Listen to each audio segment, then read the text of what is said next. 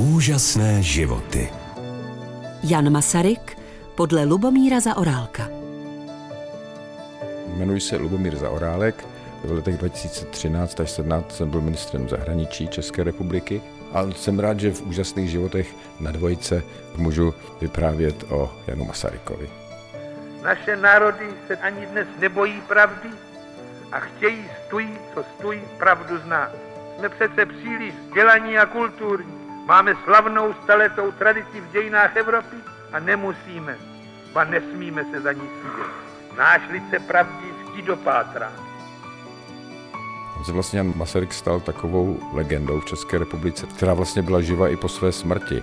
Tragické, protože já si ještě hodně pamatuju, co znamenal třeba seriál o Janu Masarykovi v roce 1968 a ten obrovský zájem, který tady vlastně člověk stále vidí o ten byt jeho a Černínský palác, tak vlastně ukazuje, že to je postava, o které se bude debatovat o jejím životě a jejím konci pravděpodobně ještě dlouho.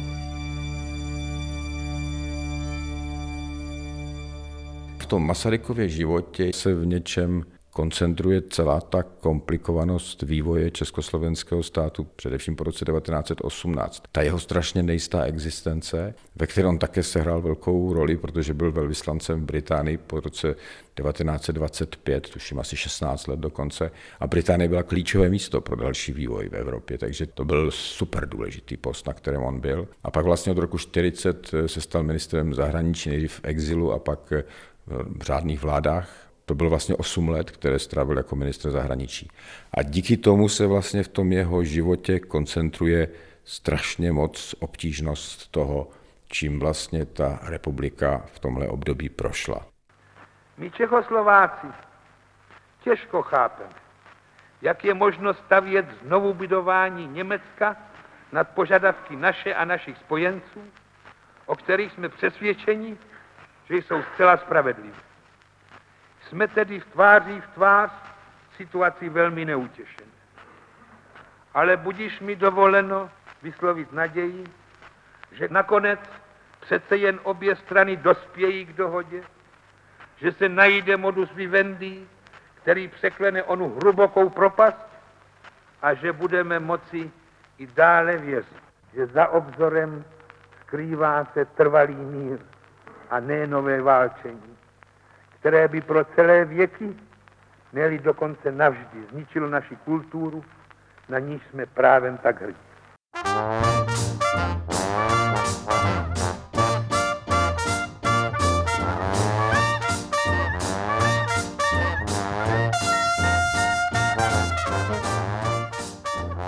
Já věřím, že naše osudy nejsou předurčeny, ale jsem si jist, že to, že jsem narodil v rodině Tomáše Garrigua Masaryka, bylo naprosto zásadní a že se nedokázal vlastně z tohohle dědictví nikdy moc vymanit.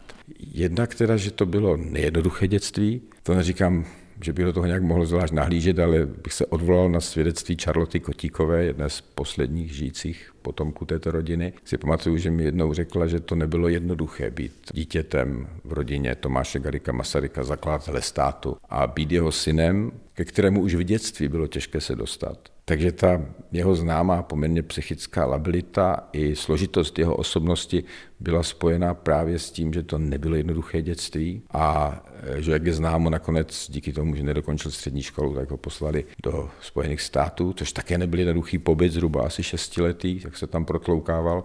Takže ten vztah k Tomáši Garriguovi Masarykovi otci nebyl jednoduchý. A potom, když to, co mu zůstalo, že chtěl naplnit to dědictví, že chtěl vlastně plnit jeho vůli, to se vlastně také nepovedlo, protože ten tragický jeho konec je vlastně jako kdyby to, že se mu nepodařilo ten úkol držet, nepodařilo se mu ho naplnit. Je mi velmi obtížno mluvit o prvním prezidentu Československé republiky, kterého, jak víte, jsem osobně znal, ba dokonce se říká, že jsem s ním byl v příbuzenských stycích. Jak to již někdy u velkých lidí bývá, stal se Masaryk už dnes jakousi mytickou postavou, kouskem naší tradice, ale chci vás, moji milí mladí a mladší, ujistit, že to byl člověk nadobyčej lidský, který se rád smál a který si hluboce vážil těch, o kterých se tu a tam mluví jako o malých českých lidech. Když pobýval ve Spojených státech v době, kdy tam byl na vyučenou, teda ještě před první světovou válkou, to bylo dost taky těžké období, že tam strávil ve fabrice a to stavění se na nohy nebylo jednoduché. Ale naučil se rozumět tomu prostředí, naučil se výborně jazyk, to byla jeho určitě velká doména, že měl skvělou angličtinu, dokázal napodobovat různé slangy, že? A dokázal si hrát s tím jazykem. To je pro tu jeho roli pozdější strašně důležité a stal se výborným řečníkem. Tak bych řekl, že to, co se mu potom velice hodilo, vlastně hned v zápěti po roce 1918 on dokázal oslovit to slovenské publikum v Americe, což bylo hrozně důležité, získat slovenské krajany, to nebylo samozřejmé. Československo vzniklo jako stát Čechů a Slováku, nicméně Slováci toužili po autonomii a podobně, takže tam byla celá řada věcí. To bych řekl, že byl jeho první vstup, že sehrál roli při budování toho státu mezi krajany ve Spojených státech. Svoboda Čechů znamená svobodu Slováků a naopak. Národ československý v brzku opět vstoupí mezi svobodné národy svobodné Evropy. Tento ideál ani minutu nespouštějme z očí. Opakují. Svobodné Československo ve svobodné Evropě. Věřte, drazí, že jen tak bude naše trvalá budoucnost zaručena.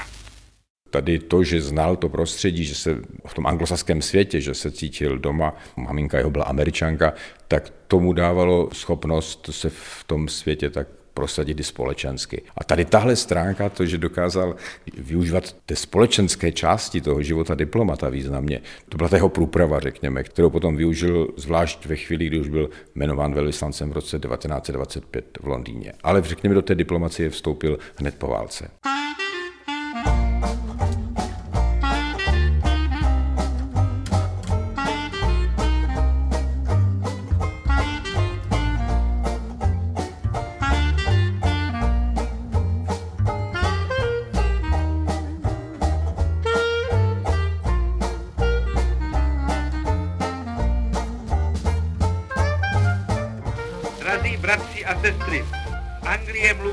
Jan Masaryk.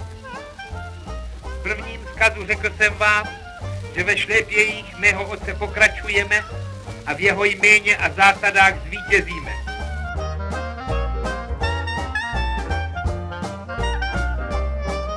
Jeho silnou stránkou byla schopnost oslovit veřejnost, publikum a to třeba ve Spojených státech v době druhé světové války. To, co on tam dokázal v té veřejné diplomacii, to, co dokázal v tom, jak dokázal sdělovat to, co se děje v Československu širokému publiku, díky výborné angličtině, díky skvělým retorickým schopnostem, díky schopnosti zkratky, určité lidovosti a bonmotům, jako kterými dokázal tu věc zhustit, to byla jeho silná stránka. Především dokázal oslovit domácí publikum, těmi relacemi volá Londýn. To strašně moc znamenalo i pro české publikum, takže jeho síla, a mám dojem, že si tím vytvořil taky obrovské jméno. Popularita Jana Masaryka, velká, obrovská, byla spojena určitě s tím, jak dokázal oslovat české publikum druhé světové války z té druhé strany konfliktu. Na druhé straně je pravda, že diplomatická práce není jenom ta společenská, jo? Že vlastně tam existuje ta druhá složka, taková, abych řekl, daleko méně efektní, ta úřední, to, co je vlastně spíš ta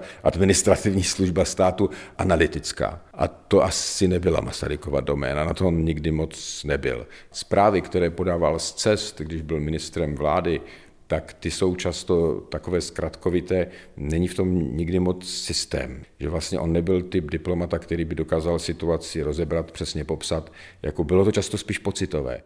Německo bylo naším odvěkým nepřítelem. Pes, který kouše, musí nosit košík. Když se to odnaučí, tak se mu sundá. Jestli si to Německo odvykne, což my budeme zrovna tak rádi, jako ti ostatní. Když konečně po stoletích bude Německo, vedle kterého budeme moct v klidu sedět a v klidu dýchat. Teď, řekl bych, ta medicína udělá tak velké pokroky, že možná taky se vynajde nějaký politický penicilín, který to Německo odnacifikuje trochu rychleji. Já doufám. Vědělo se o jeho trochu bohemském způsobu fungování, ale nemyslím si, že by to bylo tak popředí. Zvlášť na něho vytahovala třeba opozice v tehdejším předmnichovském Československu. Komunisté ho napadali, ale nemyslím, že to byli jenom komunisté, někdy se dokonce i dokázali zastat, si vzpomínám. Ale bylo to spíš předmětem opozičního napadání, že kritizovali Jana Masaryka za některé věci, které možná se týkaly i toho, o čem teďka mluvíme. Ale nemyslím si, že by to bylo zas takové, že by to jeho pověst zásadně zpochybňovalo, nebo dokonce i jeho kompetenci. To tak ne.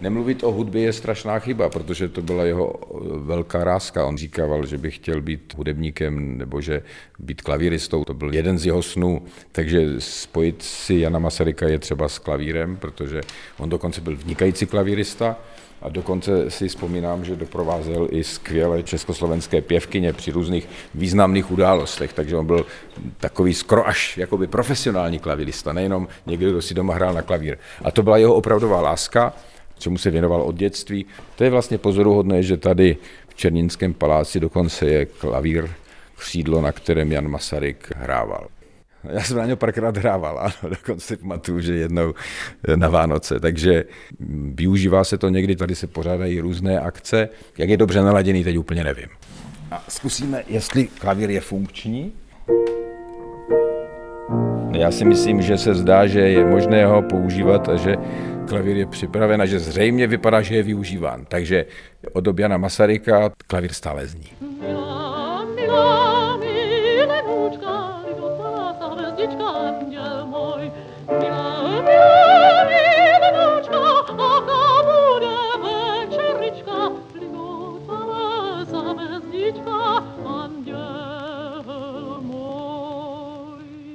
Tady v Černínském paláci vlastně jsem strávil poměrně hodně času. A dokonce i tady, v těchto prostorách úplně nahoře, kde je byt Jana Masaryka a kde je pracovna, ty věci tady jsou poměrně velmi zachovalé, dokonce tak, že to tady i fungovalo, že jsem tady přijal celou řadu ministrů, jako byl Frank-Walter Steinmeier nebo Jean-Marc Ayrault a další. Takže nejenom, že to je vzpomínka nebo pro někoho muzeum, že tady chodí návštěvy, ale vlastně tady stále to funguje. Byt Jana Masaryka, i ty prostory, kde on žil, jsou vlastně stále funkční. Tady místnost, která mě připadala nejlépe využitelná, je ta knihovna, která je velice reprezentativní, vypadá velmi důstojně a působí opravdu jako připomínka těch časů první republiky. Zvlášť teda se hodila pro rozhovory mezi čtyřma očima s významnými návštěvami.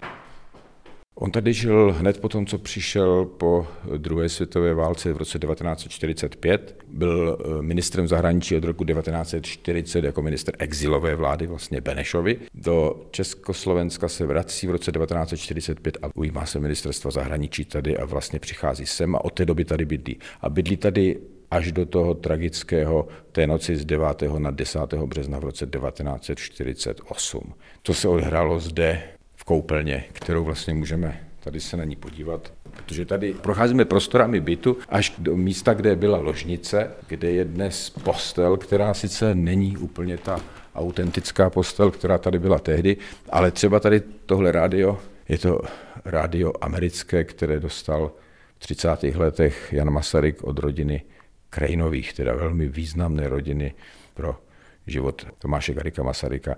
A samozřejmě jedna dcera dokonce se vdala za Jana Masaryka v době jeho pobytu v Londýně. Ale je pravda, že to manželství nedopadlo a že po několika letech se rozešli. Ale jako to jenom říkám jako příklad, jak těsně byla Craneova rodina spojena s rodinou Masarykovou. Tohle rádio je tohoto trošku svědectví. No a když půjdeme z téhle ložnice dále, tak dojdeme do té koupelny, která se dochovala úplně stejně, jak byla v tom roce 1948. Takže ta koupelna je vlastně legendární, proto tady taky přichází velké množství návštěv, protože to je to místo, kde se odehrálo něco v té noci z toho 9. na 10.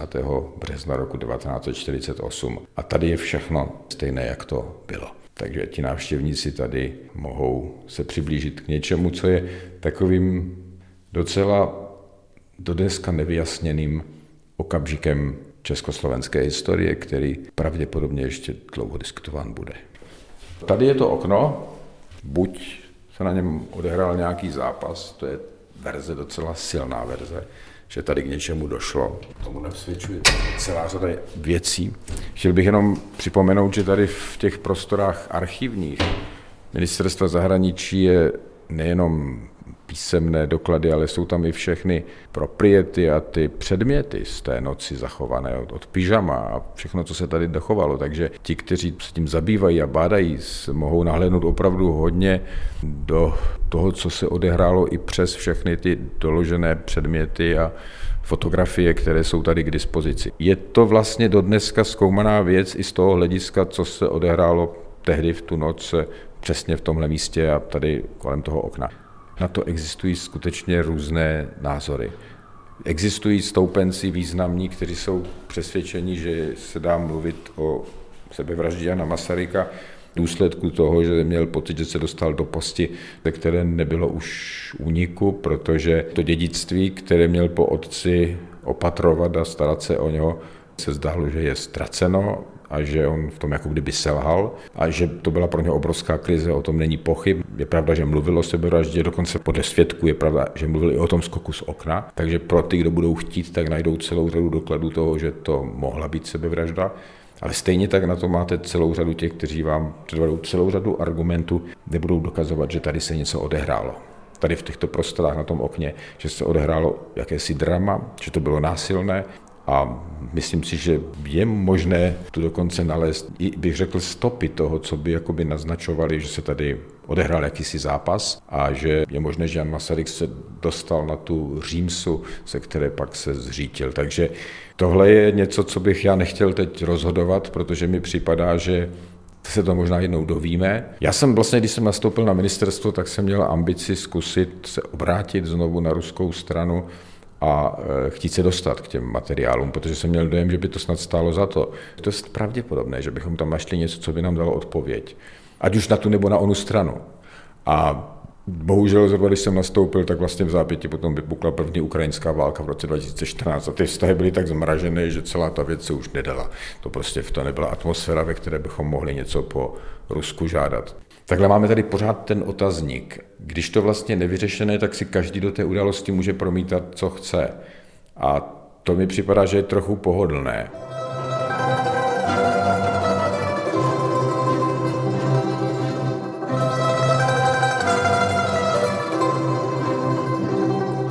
Připadá mi, že měl společného s Benešem to, že oni oba dva strašně těžce nesli to, co bych mohli nazvat zradou Británie a Francie. To mohu říci, protože v jednom z těch projevů po tom, co bylo obsazeno Československo, tak on dokonce sám to na nějakém vystoupení, tuším v Americe, řekl. Tohle oni nás zradili. Britové a Francie nás prostě hodili přes palubu a řekl to natvrdo, velmi emocionálně, takže to se musí říkat proto, aby se pochopil trochu ten vztah k Sovětskému svazu.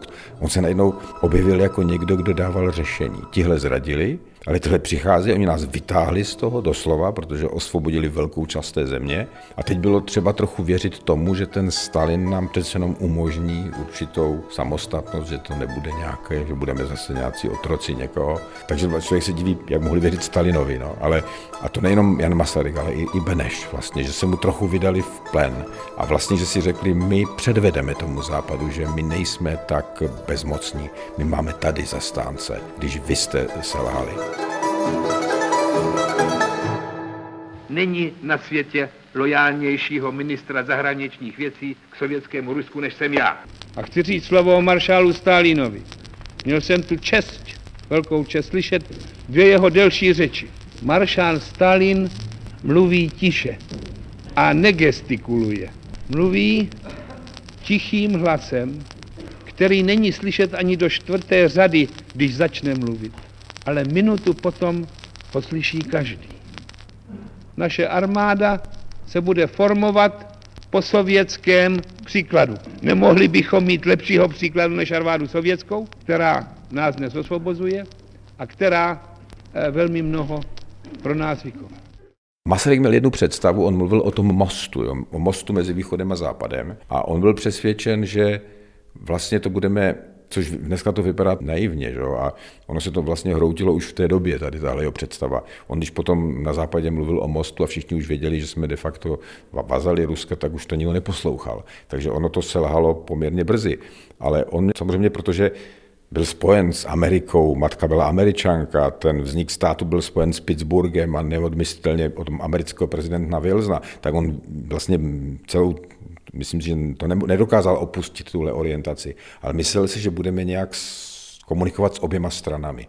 A to bylo vlastně trochu zhoubné, jako, protože ono vlastně to, že budeme zároveň se Stalinem mluvit a zároveň budeme mluvit, já nevím, potom s Trumanem, no ten Truman se už se s ním vůbec potom nechtěl bavit, ani ho nepřijal. Ono už to nepůsobilo věrohodně, protože ta západní strana vlastně jako kdyby prokoukla to, že hrajeme tu hru, že jsme uprostřed a myslíme si, že budeme za oběma stranama za dobře, jenomže oni už měli své informace, že ho stále víc. Si možná, jestli tak si to sami nalaháváme, ve skutečnosti už patříme Stalinovi. A samozřejmě klíčový okamžik byla ta slavná ta cesta, že Kotvalda, Masaryka ke Stalinovi a to setkání se Stalinem, kde jim Stalin říká, no musíme to tak zaonačit, abychom ten západ dopadli. Že? A vlastně najednou ten Masaryk vidí, že to je dopředu dohodnuté a když mu říká, no dobře, ale tady jsou ty naše vazby na ten západ, to má pro ekonomiku Československa, to má velký význam, my jsme s tím spojeni historicky, to se nedá jenom tak, tak mu řekne, ale tohle není otázka lásky a přátelství, to je otázka mocenská Sovětského svazu. Pro nás je to zásadní věc, dokonce to je průbířský kámen našich vztahů, na tom oni stojí nebo padají, že to není k diskuzi. Tak mu prostě pěkně mu to vysvětlí, že tohle je mocenská věc, doslova mu to řekne. Tady nejde o nějakou vaši výhodnost. To byl takový definitivně tvrdý náraz, pokud to nepochopil někdo dřív, že my si nemáme možnost vybírat, protože tohle je prostě rozhodnuté předem. On nám pouze sděluje, co budeme dělat, abychom společně na ten západ vyzráli. Každý jsme jináč hloupé, říkají Hanáci. Chtěl bych to dnes trochu pozměnit a říct, ať už si to plně zasloužíme nebo ne, každý jsme jináč moudré. Buďte hrdní, že jste mladí Čechoslováci. Buďte rádi, že budete moci pomáhat doopravdy budovat demokracii, volnost, lásku, slušnost a spravedlnost v té naší krásné, voňavé zemi. Je potřebí práce vás všech. Prosím vás o ní, děkuji vám za ní a mám vás rád.